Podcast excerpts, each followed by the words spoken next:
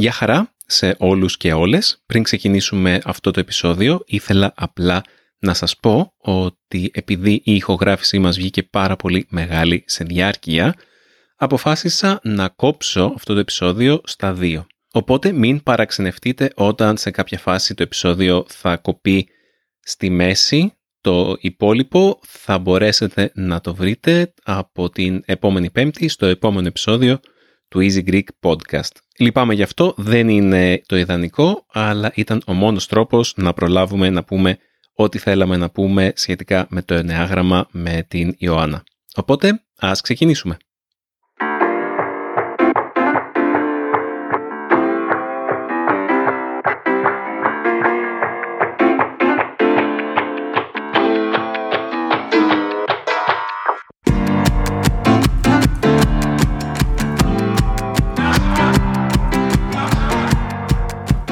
Γεια σας φίλοι και φίλες του Easy Greek Podcast, του podcast που σας μαθαίνει ελληνικά με αυθεντικούς διαλόγους. Είμαι ο Δημήτρης και σήμερα έχουμε ξανά μαζί μας την... Ιωάννα. Γεια σου Ιωάννα. Γεια σου Δημήτρη. Άλλο ένα επεισόδιο μαζί, τι ωραία. Ναι. Πώς είσαι σήμερα, ελπίζω να κάνει λιγότερη ζέστη αυτή τη φορά.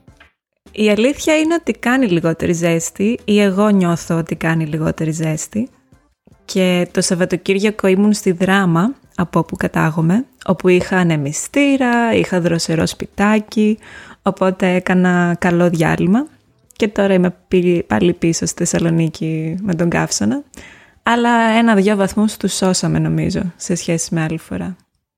Πού μένεις στη Θεσσαλονίκη, άσχετο; Μένω Τριανδρία. Είναι σχετικά κοντά στο κέντρο. είναι ωραία γειτονιά. Πάνω, λίγο πιο πάνω από κεντρικό δρόμο. Έχει καλή σύνδεση με λεωφορεία. Ναι, καλά είναι. Ξέρεις, η Θεσσαλονίκη πάντα για μένα και για τη Μαριλένα ήταν κάτι σαν μία μέρα θα πάμε να ζήσουμε στη Θεσσαλονίκη για κάποια χρόνια. Αλήθεια. ναι, μας αρέσει πάρα πολύ και στους δύο σαν πόλη. Στο κέντρο θα μένατε ή έξω; Από το κέντρο. Δεν έχω δεις, δεν έχω δει κανένα προάσιο της Θεσσαλονίκης πέρα από την Καλαμαριά, να σου πω την αλήθεια. Οπότε δεν έχω. Και η Καλαμαριά μου άρεσε. Ήταν έτσι χαλαρή.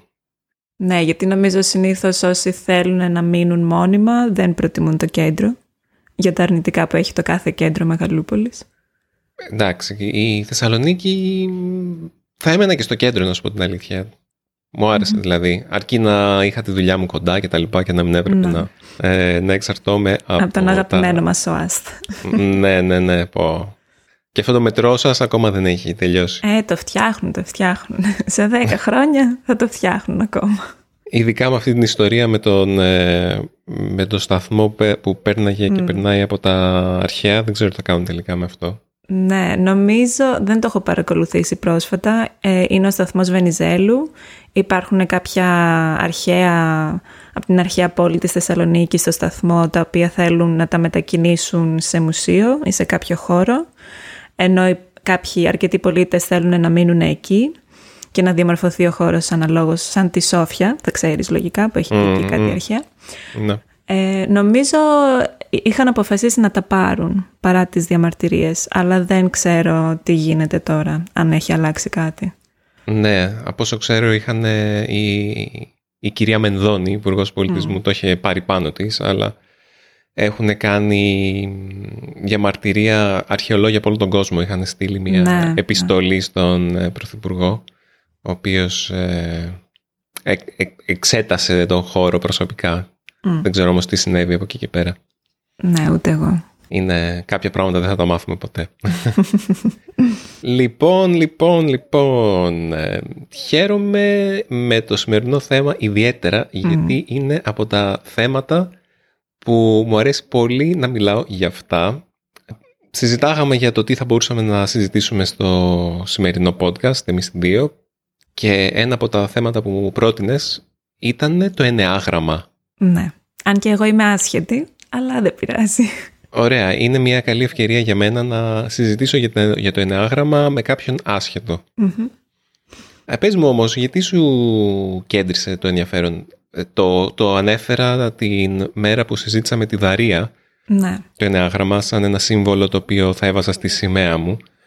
Ε, αλλά τι, τι σου κίνησε την περιέργεια, για πες μου. Μ, Αρχικά νομίζω αυτό που κινεί γενικά την περιέργεια σαν πρωταρχικός λόγος είναι ο ενθουσιασμός του άλλου. Οπότε επειδή βλέπω ότι σου αρέσει εσένα πολύ και διαβάζεις μάλλον για αυτό και εντρυφείς περισσότερο, αυτό ήταν, αυτός ήταν ο πρώτος λόγος που είπα «Χμ, ωραία, για να ενδιαφέρεται τόσο πολύ θα είναι ενδιαφέρον». Ε, ο άλλος λόγος είναι ότι και εγώ καμιά φορά κάνω έτσι χαζά quiz στο ίντερνετ με προσωπικότητες και τα λοιπά. που εντάξει φαντάζομαι το ενάγραμμα είναι πολύ πιο καλά δομημένο από αυτά τα quiz. Αλλά ναι, από τη μια έχω τις... ε, ε, να πάλι που ψάχνουμε τη λέξη. Τις δεύτερες σκέψεις μου ας πούμε. Τις Ε, αμφιβολίες. τις αμφιβολίες μου, ναι. Ε, γιατί είναι λίγο αυτό που είπες και εσύ ψευδοεπιστήμη στα όρια της ή γενικά έχει να κάνει και με θρησκεία ίσως, τα οποία δεν πολύ συμπαθώ. Αλλά από την άλλη οι τύποι προσωπικότητας και τα χαρακτηριστικά κάποιων ατόμων, τα μειονεκτήματα και τα πλεονεκτήματα μου αρέσουν αρκετά. Οπότε είμαι πολύ περίεργη να δω πώς τα συνδυάζει αυτά τα δύο ε, το Μμ. εννεάγραμμα. Αυτά. Εσύ πώς νιώθεις που επιτέλους θα το εξηγήσεις σε κάποιον που δεν ξέρει τίποτα, γιατί είχες πει ότι αν το εξηγήσει κάποιος που δεν θα σου το δώσει σωστά, θα πάρεις μια λάθος εικόνα, κάτι τέτοιο. Ναι, είχα πει ότι θα σου πω, άμα γκουγκλάρεις το, τη λέξη ενεάγραμμα στα ελληνικά, ε, κάποτε σου έβγαζε πρώτο ένα site το οποίο είναι αφιερωμένο στο να καταρρύπτει αστρολογία και Μμμ. να, να κάνει debunking, όπως λένε στα αγγλικά, που σημαίνει να εξηγεί επιστημονικά και να δίνει επιστημονικά επιχειρήματα γιατί μια ψευ- ψευδοεπιστήμη συγγνώμη, είναι λάθος, είναι λανθασμένη ή ε, αστήρικτη. Να. Οπότε νομίζω πλέον αν βάλεις ενεάγραμμα δεν σου βγάζει αυτό, αλλά σου βγάζει ένα άλλο άρθρο της LIFO που κάπως έτσι το παρουσιάζει και, και εκεί και νομίζω ότι δεν κάνουν αυτοί που προσπαθούν να σου με το καλημέρα να σου καταρρύψουν το ενεάγραμμα και να σου πούνε γιατί δεν ισχύει Μμμ. και γιατί είναι ένα μάτσο βλακίες κάπως χάνουν την ουσία Να. Γιατί είναι ένα, είναι ένα εργαλείο το οποίο μπορεί να μην μπορεί να αποδειχτεί επιστημονικά έτσι όπως εννοούμε το, το επιστημονικό σήμερα αλλά αυτό έχει να κάνει περισσότερο με το πώς λειτουργεί η επιστήμη και η επιστημονική μεθοδολογία στο χώρο της ψυχολογίας Μμμ. παρά με οτιδήποτε άλλο.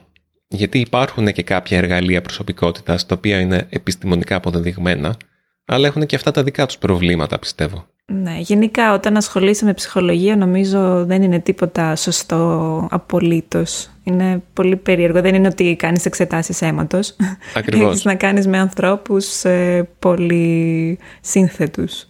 Ακριβώς, ακριβώς. Και μ, γι' αυτό νομίζω ότι αξίζει ο καθένας να έχει μια επαφή με, με αυτό το πεδίο, με τον χώρο της τυπολογίας, όχι με κάποιον να του λέει ότι είναι βλακίες, αλλά με μια εμπειρία που μπορεί να του φανεί χρήσιμη και επικοδομητική για το δικό του μέλλον και για τη δική του προσωπική ανάπτυξη. Δηλαδή, πρώτα δοκίμασέ το έτσι όπως είναι και μετά κράξε το. Ξέρεις, κάπως έτσι. Να, σωστά.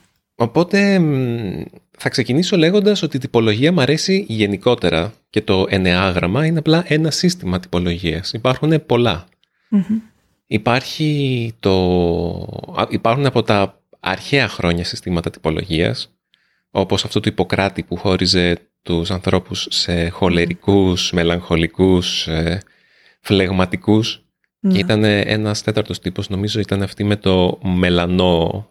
Όχι, ήταν η αιματική, νομίζω. Εγώ μόνο το μελαγχολικό θυμάμαι. ναι, η sanguine που λέγονται στα αγγλικά. Μμμ. Ε, πιο γνωστό σύστημα τυπολογίας είναι στις μέρες μας τα ζώδια, η αστρολογία Μμμ. Και αυτό, αυτό το σύστημα τυπολογίας και το πόσο διαδεδομένο είναι και το πόσο, πόσο οι άνθρωποι το πιστεύουν δείχνει σε μένα ότι η ανάγκη του ανθρώπου να βάζει άλλους ανθρώπους και τον εαυτό τους σε κουτάκια υπάρχει. Να. Γενικά και, και τα ζώα και τα φυτά, η κατηγοριοποίηση είναι παντού. Ναι. Το πρόβλημα με, την, ε, με τα ζώδια όμως είναι ότι βασίζονται σε ένα τελείως ε, αυθαίρετο σύστημα, τουλάχιστον για μας και με την επιστήμη του σήμερα, που είναι το πότε γεννήθηκες. Και ποιο, ε, σε ποιο αστερισμό ήταν ο ήλιος, mm. θεωρητικά, όταν γεννήθηκες, το οποίο και αυτό πλέον το έχουν κάνει πιο επιστημονικό γιατί κάθε αστερισμός έχει διαφορετικό μέγεθος στον ουρανό οπότε κάποιοι αστερισμοί ήταν πιο... Κάποιοι αστερισμοί ο ήλιος θα έμενε εκεί για 40 μέρες και σε άλλους θα έμενε για 15 μέρες. Οπότε αυτό δεν βγάζει νόημα και χωρίσαν τον ουρανό σε 12 ίσα τεταρτημόρια όχι τεταρτημόρια, σε 12 ίσα κομμάτια τέλος πάντων κάποια στιγμή. Τέλος πάντων, για να, για να μην μακρηγορώ, εμένα η αστρολογία μου φαίνεται έχει πλάκα να μιλάς για αυτήν, αλλά άμα αρχίσεις να, να το αναλύεις επιστημονικά και να την παίρνεις πάρα πολύ στα σοβαρά, είναι κουραστική και κάπως, ε, δεν ξέρω, μου φαίνεται χαζό να παίρνεις την αστρολογία πολύ στα σοβαρά. Να. Νομίζω αρκετοί δεν πιστεύουν στην αστρολογία, αλλά σχεδόν όλοι διαβάζουν για αυτήν και διαβάζουν τα ζώδια, γιατί ναι. έχει πλάκα αυτό που λες και εσύ. Και ναι. βρίσκεις και κομμάτια του εαυτού σου σε αυτά που διαβάζεις, οπότε σου αρέσει και πηγαίνει έτσι. Ναι, οπότε όταν συγκρίνουν το ενεάγραμμα και ένα άλλο σύστημα τυπολογίας μου αρέσει που, λέγεται MBTI, είναι αυτό με τις 16 προσωπικότητες, αυτό δεν ξέρω αν το έχεις δει. αυτό το έχω κάνει νομίζω. Ναι, αυτό, η θεωρία πίσω από αυτό ε, συμπληρώνει πολύ ωραία το ενεάγραμμα, δηλαδή και γι' αυτό θα μπορούσα να σου μιλήσω για το MBTI, αλλά καλύπτουν κάπως διαφορετικές πλευρές του εαυτού αυτά τα δύο τεστ. Αλλά δεν μ' αρέσει που τα συγκρίνουν με την αστρολογία γιατί υπάρχει κάτι πολύ διαφορετικό ανάμεσα σε αυτά, στην αστρολογία και στο ενεάγραμμα και στο MBTI και αυτό είναι ότι η αστρολογία σου βάζει από μόνη της έναν τύπο σου λέει «Α, εσύ είσαι ηχθής». Γιατί, γιατί Και κάπως πρέπει μετά εσύ να κάνεις ένα pick and mix, να κάνεις μια διαλογή των χαρακτηριστικών σου τα οποία ακούγονται σωστά και τα άλλα που δεν ακούγονται σωστά να τα απορρίψεις και να βάλεις τον εαυτό σου σε ένα καλούπι, ας πούμε, το οποίο να ταιριάζει με την περιγραφή του ζωδίου. Ενώ με το ενεάγραμμα και με το MBTI, ουσιαστικά ο σωστός τρόπος για να κάνεις μια αξιολόγηση του εαυτού σου δεν είναι να κάνεις ένα τεστ και αυτό είναι, ε, διαλέγεις εσύ τον τύπο σου. Δηλαδή, κανονικά κάνοντας το τεστ, ένα από τα πολλά τεστ, βέβαια κάποια είναι πιο έγκυρα από ε, αυτά σε βοηθάνε να βρεις τον σωστό τύπο σου. Δηλαδή, σου κάνουν τις περιγραφές, σου λένε είναι πιο πιθανό να είσαι αυτός ο τύπος ή ο δεύτερος πιο πιθανός τύπος είναι αυτός, σου δίνουν μετά τις περιγραφές, τις διαβάζεις και λες αυτός ο τύπος εμένα ακούγεται πιο σωστός για μένα. Ναι, σαν αυτοαξιολόγηση. Ναι. Οπότε το μη επιστημονικό στο MBTI και στο ενεάγραμμα είναι αυτό, η αυτοαξιολόγηση. Αυτό δεν δέχεται η ψυχολογία του σήμερα. Σου λέει δεν μπορεί να, να διαλέγει κάθε άνθρωπος τον τύπο του. Αυτό γιατί είναι, είναι γεμάτο με bias αυτό. Έχει δηλαδή... μία βάση ωστόσο αυτή η αντιπαράθεση γιατί όντως Καμιά φορά πιστεύουμε ότι είμαστε ευγνώμονες π.χ. και στην πράξη δεν είμαστε. Ναι, θα μπορούσε. Έχεις δίκιο σε αυτό. Αλλά υπάρχει και μια εμπειρία που μοιραζόμαστε εμείς που έχουμε εντρυφήσει στο ενάγραμμα ή ξέρουμε τον τύπο μας και διαβάζουμε για τον τύπο, τον δικό μας και τον αλλον ε, ότι όταν διαβάζεις τον τύπο σου και όταν τον βρεις νιώθεις ότι σου ταιριάζει απόλυτα. Δηλαδή ότι κάποιος σε έχει καταλάβει πολύ καλά, βαθιά και απόλυτα. Διαφήμιση. Ο χορηγός μας για αυτό το επεισόδιο του podcast μας είναι το iTalki, το μεγαλύτερο ευρετήριο δασκάλων και καθηγητών ξένων γλωσσών στον κόσμο. Από όσο μάλλον ήδη ξέρετε, ο ευκολότερος τρόπος για να μάθετε μία ξένη γλώσσα είναι να βρείτε τον καθηγητή, τον καλύτερο καθηγητή ή καθηγήτρια που μπορεί να ανταποκριθεί στις δικές σας μοναδικές ανάγκες. Στο iTalki μπορείτε να βρείτε ακριβώς τον καθηγητή ή την καθηγήτρια που ταιριάζει σε εσάς για την γλώσσα, την ξένη γλώσσα της επιλογής σας. Νομίζω υπάρχουν όλες οι γλώσσες του κόσμου στο iTalki. Δεν μπορώ να σκεφτώ μία που θα ήθελα να μάθω που δεν έχει δεκάδες ή εκατοντάδες καθηγητές διαθέσιμους για να σας βοηθήσουν και να σας συνοδέψουν στο ταξίδι σας. Επίσης το iTalki είναι πάρα πολύ οικονομικό. Το iTalki είναι πιο φτηνό από το να κάνετε ιδιαίτερα στο σπίτι και είναι σίγουρα πιο φτηνό από το να κάνετε μαθήματα σε ένα σχολείο ξενογλωσσών, σε ένα φροντιστήριο ξενογλωσσών. Και φυσικά έχετε την ευκολία να κάνετε τα μαθήματά σας όποτε εσείς θέλετε, όπου και αν είστε. Εγώ αυτή τη στιγμή είμαι κάπου σε νησί στις Κυκλάδες, στην Κίμολο, θα μπορούσα να συνεχίσω τα μαθήματά μου, να συνεχίσω ε, την εξάσκηση των γερμανικών ή των ισπανικών μου χωρίς κανένα πρόβλημα. Σήμερα έχουμε μία προσφορά για εσάς. Ακολουθήστε το σύνδεσμο που θα σας δώσω τώρα και κερδίστε 10 δολάρια μετά το πρώτο σας μάθημα στο iTalki. Ο σύνδεσμος είναι go.italki.com κάθετος Easy Greek Podcast το ξαναλέω go.italki.com κάθετος Easy Greek Podcast Μπείτε στο italki και βρείτε τον άνθρωπο που θα σας ξεκλειδώσει επιτέλους στη γλώσσα που πάντα θέλατε. Ακόμα και στα ελληνικά. Αυτά. Ευχαριστώ για την προσοχή σας. Πάμε πίσω στο επεισόδιό μας. Οπότε όσοι πιστεύουν στο ενάγραμμα, αν μπορώ να το πω έτσι, ε, πιστεύουν ότι μόνο ένας τύπος αντιστοιχεί στον κάθε άνθρωπο και δεν έχει στοιχεία από άλλους τύπους; Όχι. Όλοι μας έχουμε στοιχεία από όλους τους τυπους Αλλά ένας τύπος είναι πιο... Κυρίαρχος. Είναι κυρίαρχος. Γιατί ο εναγραμματικός μας τύπος δημιουργείται ε, στην παιδική ηλικία ουσιαστικά και αντιπροσωπεύει το κυρίαρχο τραύμα μας.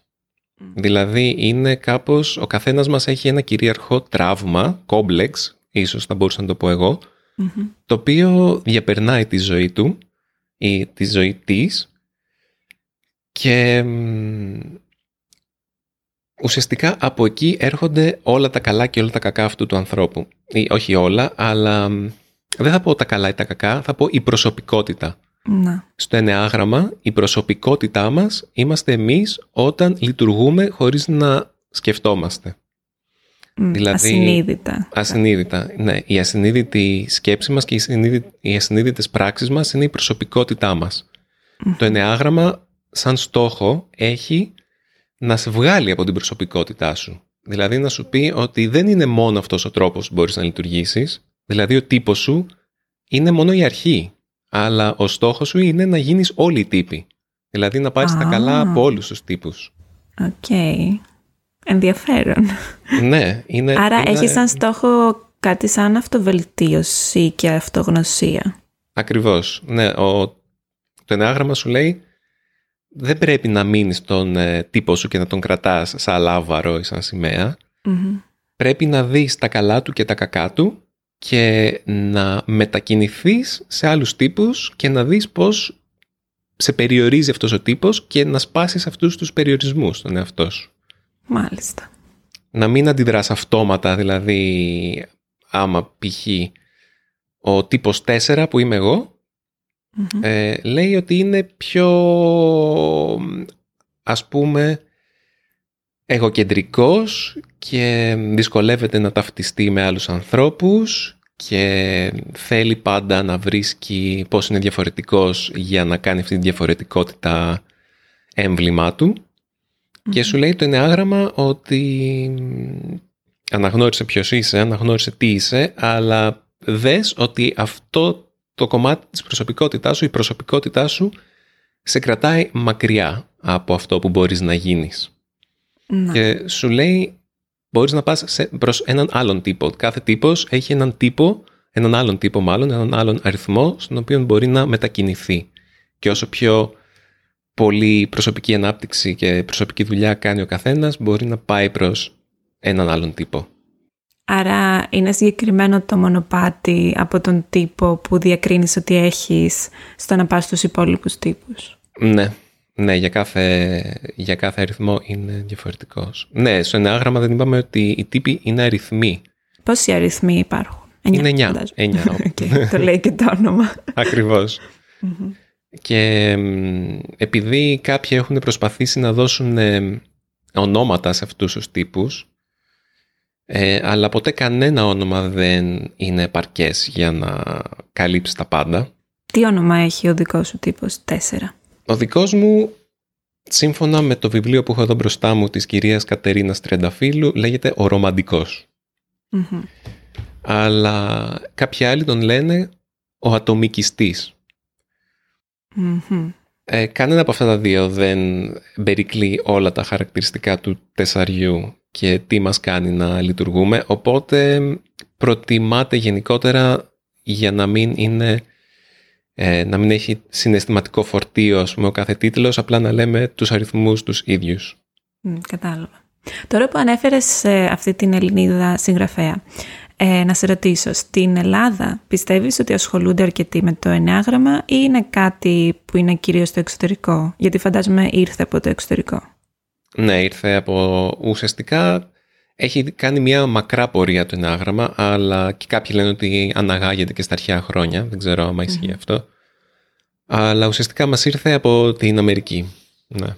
Όπου έγινε την δεκαετία του 60 και αργότερα έγινε η αναγέννησή του και η μελέτη του για, ε, για ψυχολογικούς σκοπούς. Ναι. Okay. Άρα στην Ελλάδα υπάρχει έντονο σαν αναζήτηση. Δεν υπάρχει, όχι. Είναι σχεδόν άγνωστο. okay. Ωραία, εκπαιδεύουμε τον κόσμο μέσα από το podcast. Εμένα θα μου άρεσε πολύ. Σε μια, ε, είχαμε μιλήσει για εναλλακτικές καριέρες ε, σε ένα προηγούμενο επεισόδιο με τη Μαριλένα και μια δική μου εναλλακτική καριέρα θα, θα μπορούσε να είναι... Ε, Εννεαγραμματιστής. Ναι, ε, κάπως ε, coach, αλλά με πρίσμα αυτά, αυτά τα συστήματα τυπολογίας. Να. Γιατί νομίζω ότι έχουν πάρα πολύ μεγάλη ε, αξία σαν εργαλεια Όχι, σαν, ε, όχι απαραίτητα σαν κοσμοθεωρίες, αλλά σαν εργαλεία. Δηλαδή παίρνεις αυτά τα οποία σου ταιριάζουν από κάθε σύστημα, βλέπεις πώς μπορούν να εφαρμοστούν στη ζωή σου και ε, κάπως κρατάς ό,τι σου ταιριάζει. Να. Εσύ πώς έμαθες ότι είσαι ο τύπος 4, Ήτανε, είναι κάτι που μπορείς να κάνεις σε μια-δυο μέρες, είναι συνεχές διάβασμα ώστε να δεις ποιος τύπος σου ταιριάζει; Υπάρχουν διάφορα τεστ και τα καλύτερα τεστ ε, μέσα σε 10 με 15 λεπτά έχεις βρει αυτό που ταιριάζει καλύτερα. Διαβάζεις ας πούμε περιγραφές. Ε, τα καλύτερα τεστ δεν είναι αυτά τα οποία είναι ερωτηματολόγια απαραίτητα που σου λένε διαφωνείτε ή συμφωνείτε με αυτή την πρόταση βάλτε ναι. από ένα μέχρι πέντε; Όχι τα καλύτερα τεστ σου λένε κάποιες προτάσεις σου δίνουν τρεις προτάσεις μάλλον σου λένε να διαλέξεις ποια από αυτές τις τρεις ε, σου ακούγεται πιο σωστή, μετά άλλες τρεις προτάσεις, ποια από αυτές τις τρεις προτάσεις σου ακούγεται πιο σωστή και από αυτό και μόνο αυτό ε, σου κάνουν μια αρχική κατάταξη. Δηλαδή αυτό το Enneagram Institute χρησιμοποιεί αυτή την κατάταξη για αυτά τα τεστ των 10 λεπτών ας πούμε. Και χρησιμοποιείς αυτό το τεστ και τις περιγραφές του για να πάμε λίγο στους τύπους, αν θες λίγο να μιλήσουμε για τους τύπους. Ναι. Γιατί μου είπες ότι θα ήθελες να μάθεις και το δικό σου τύπο. Ναι, να κάνουμε online τεστ. Ωραία. Ε, λένε ότι δεοντολογικά ο, ο τέστερ δεν πρέπει να πει στον, ε, στον τεστή. Δηλαδή, εγώ τώρα που σου κάνω το τεστ. Δεν, ναι, δεν είναι σωστό να σου πω ε, ποιος τύπος πιστεύω ότι είσαι, γιατί μπορεί να σε επηρεάσω. Ναι, λογικό ακούγεται. Αλλά άμα μου κάνεις ε, ερωτήσεις μπορώ να σου πω, να σου απαντήσω. Εγώ θα κάνω τις ερωτήσεις ή εσύ; Όχι, εσύ άμα μου κάνεις ερωτήσεις, ναι, μπορώ να σου απαντήσω, αλλά δεν θα σου πω ποτέ, ξέρεις τι, μήπως είσαι αυτό, γιατί θα πεις, α, μα αυτό πρέπει να είμαι για να το λέει ο Δημήτρης. Ναι. Εσύ πιστεύεις ότι ξέρεις τον τύπο μου, γιατί δεν γνωριζόμαστε και από κοντά. Δεν γνωριζόμαστε εξ αποστάσεως κυρίως. Δεν γνωριζόμαστε από κοντά, αλλά ε, στη δουλειά επειδή έχουμε μια κυρίως επαγγελματική σχέση, βγαίνουν πολλά χαρακτηριστικά από τον άνθρωπο. Ναι, σίγουρα. Οπότε έχω μαντέψει Μμμ. ποιος τύπος μπορεί να είσαι, αλλά χωρίς να... Επειδή δεν σε ξέρω καλά, δεν έχω πει ότι αυτό είσαι σίγουρα. Οκ. Ναι. Έχω πολλή αγωνία τώρα να δω τι έχεις μαντέψει. δεν θα σου πω, για να Όχι, μην σε όχι. επηρεάσω. Θα είμαστε σωστοί και διοντολογικοί. Ναι, Σύμφωνα ωραία. με τη διοντολογία. Λοιπόν, έχω διαλέξει μια περιγραφή από το βιβλίο της Κατέρινας Τριανταφύλου, το Ενεάγραμμα, το οποίο είναι το καλύτερο βιβλίο που έχω βρει στα ελληνικα για το Ενεάγραμμα. Πολύ καλογραμμένο γενικά.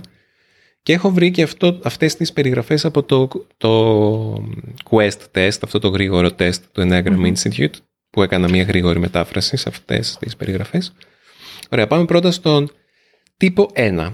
Τύπος 1, τελειομανής ή αναμορφωτής. Ο τύπος 1 καθοδηγείται από υψηλούς στόχους έχοντας πάντα μπροστά του κάτι σημαντικό που πρέπει να επιτευχθεί και μπορεί να χρειαστούν θυσίες γι' αυτό. Έχει την αίσθηση της αποστολής και νιώθει την ανάγκη να φτάσει ο ίδιος, αλλά και όλοι στο περιβάλλον του κάποιες πολύ ψηλές προδιαγραφές. Έχει μια ισχυρή αίσθηση δικαίου και συγκεκριμένες αξίες για τις οποίες παλεύει. Αν νιώσει πως οι αξίες του καταπατώνται, δεν θα διστάσει να αγωνιστεί για να τις υπερασπιστεί. Προβλήματα δημιουργούνται όταν ο ένα φτάσει να ασχολείται ψυχαναγκαστικά με τους κανόνες και τις προδιαγραφές, αντί να επικοινωνεί με την ανθρώπινη πλευρά, τη δική του και των άλλων. Επίσης, όταν καταπιέζει πλήρως το θυμό του και άλλα αρνητικά συναισθήματα.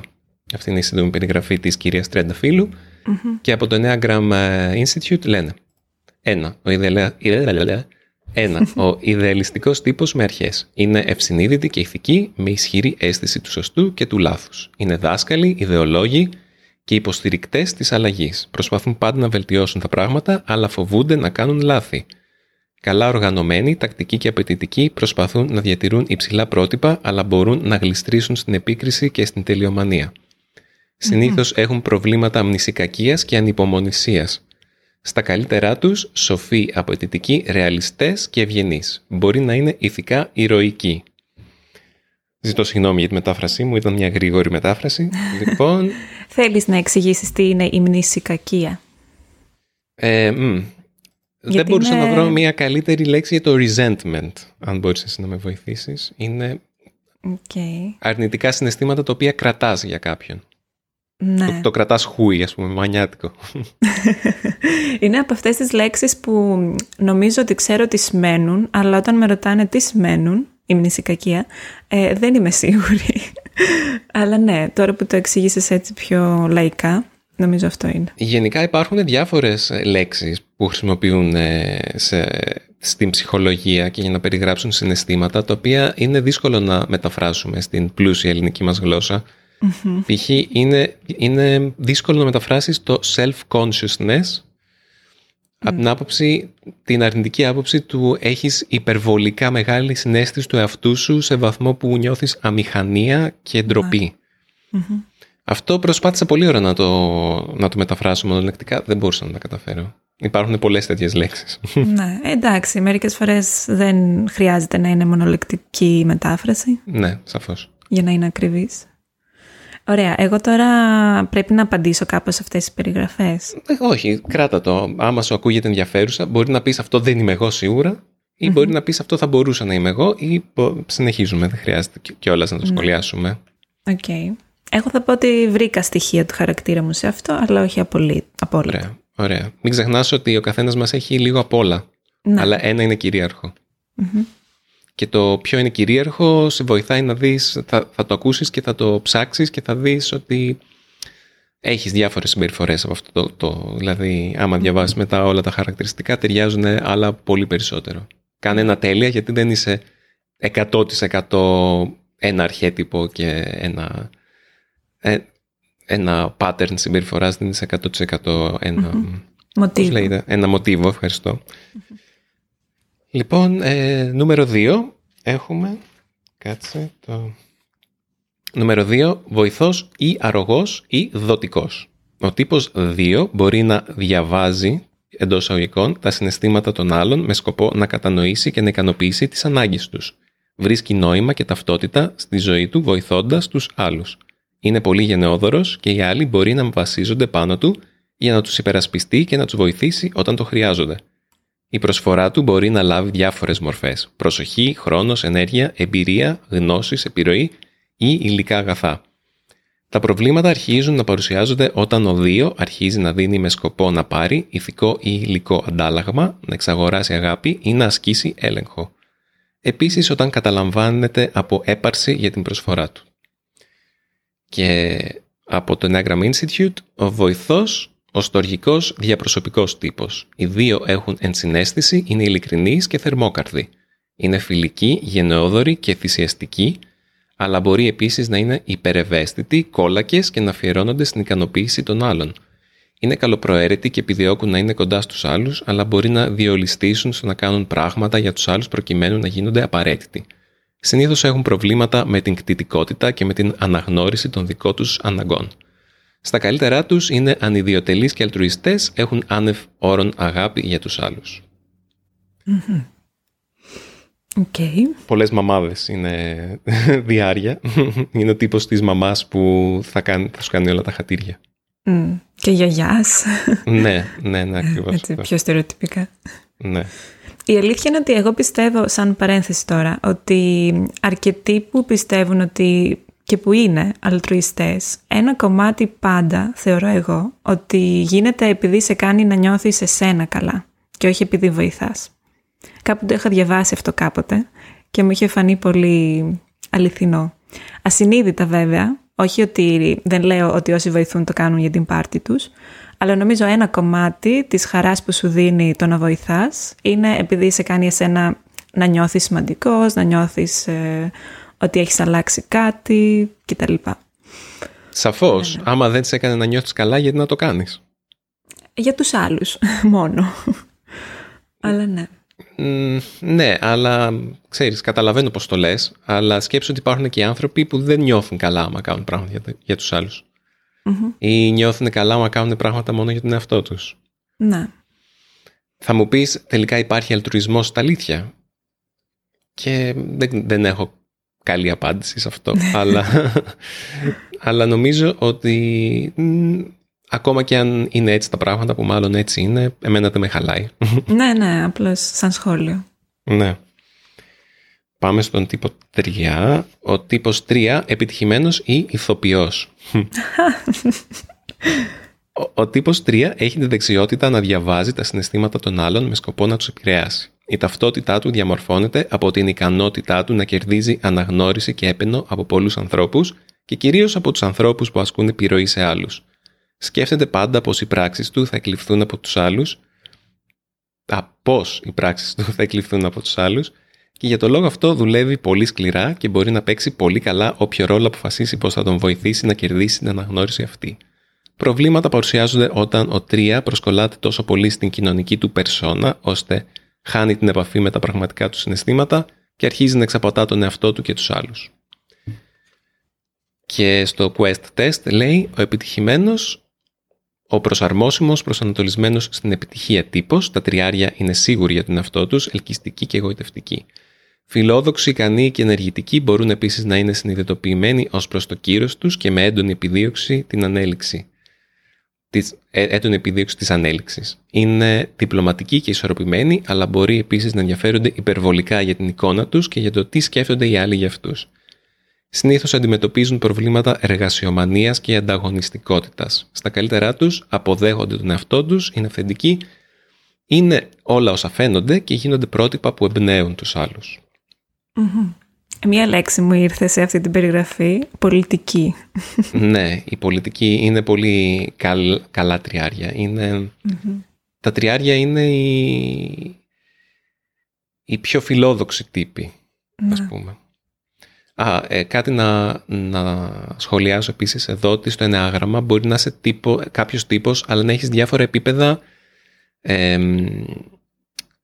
υγείας θα το λέγανε στα αγγλικά ε, health levels. Στα ελληνικά μπορεί να πούμε ότι είναι επίπεδα ε, συγκρότησης κάπως. Ότι αυτό που λέει στα καλύτερά σου είναι ο τύπος σου στον, στην υγεία level 1, στο καλύτερό του όπου έχεις, τα έχεις βρει με τον εαυτό σου, Ε, έχεις ψαχτεί, έχεις, ε, έχεις μάθει τα λάθη σου και προσπαθείς να προσπαθείς το καλύτερο και μπορείς να είσαι level 9 health αντίθετα δηλαδή από, πάει από, το, από το 1 στο 9 που είναι το 9 είναι το χειρότερο όπου Εκεί βγαίνουν όλα τα αρνητικά του Ναι, ότι είσαι η προσωποποίηση όλων των αρνητικών στοιχείων αυτού του τύπου.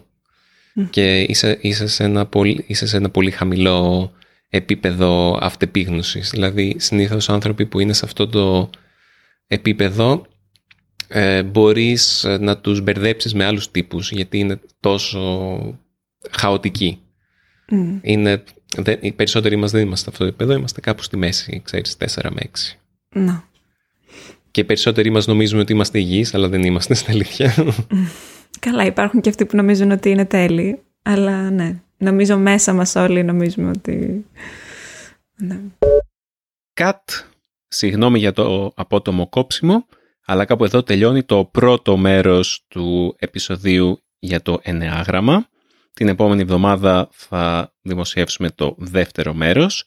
Μπορείτε, όπως πάντα, να μας αφήσετε ένα σχόλιο για αυτό το επεισόδιο στο easygreek.fm ή να μας στείλετε ένα email στο podcast papaki easypavlagreek.org.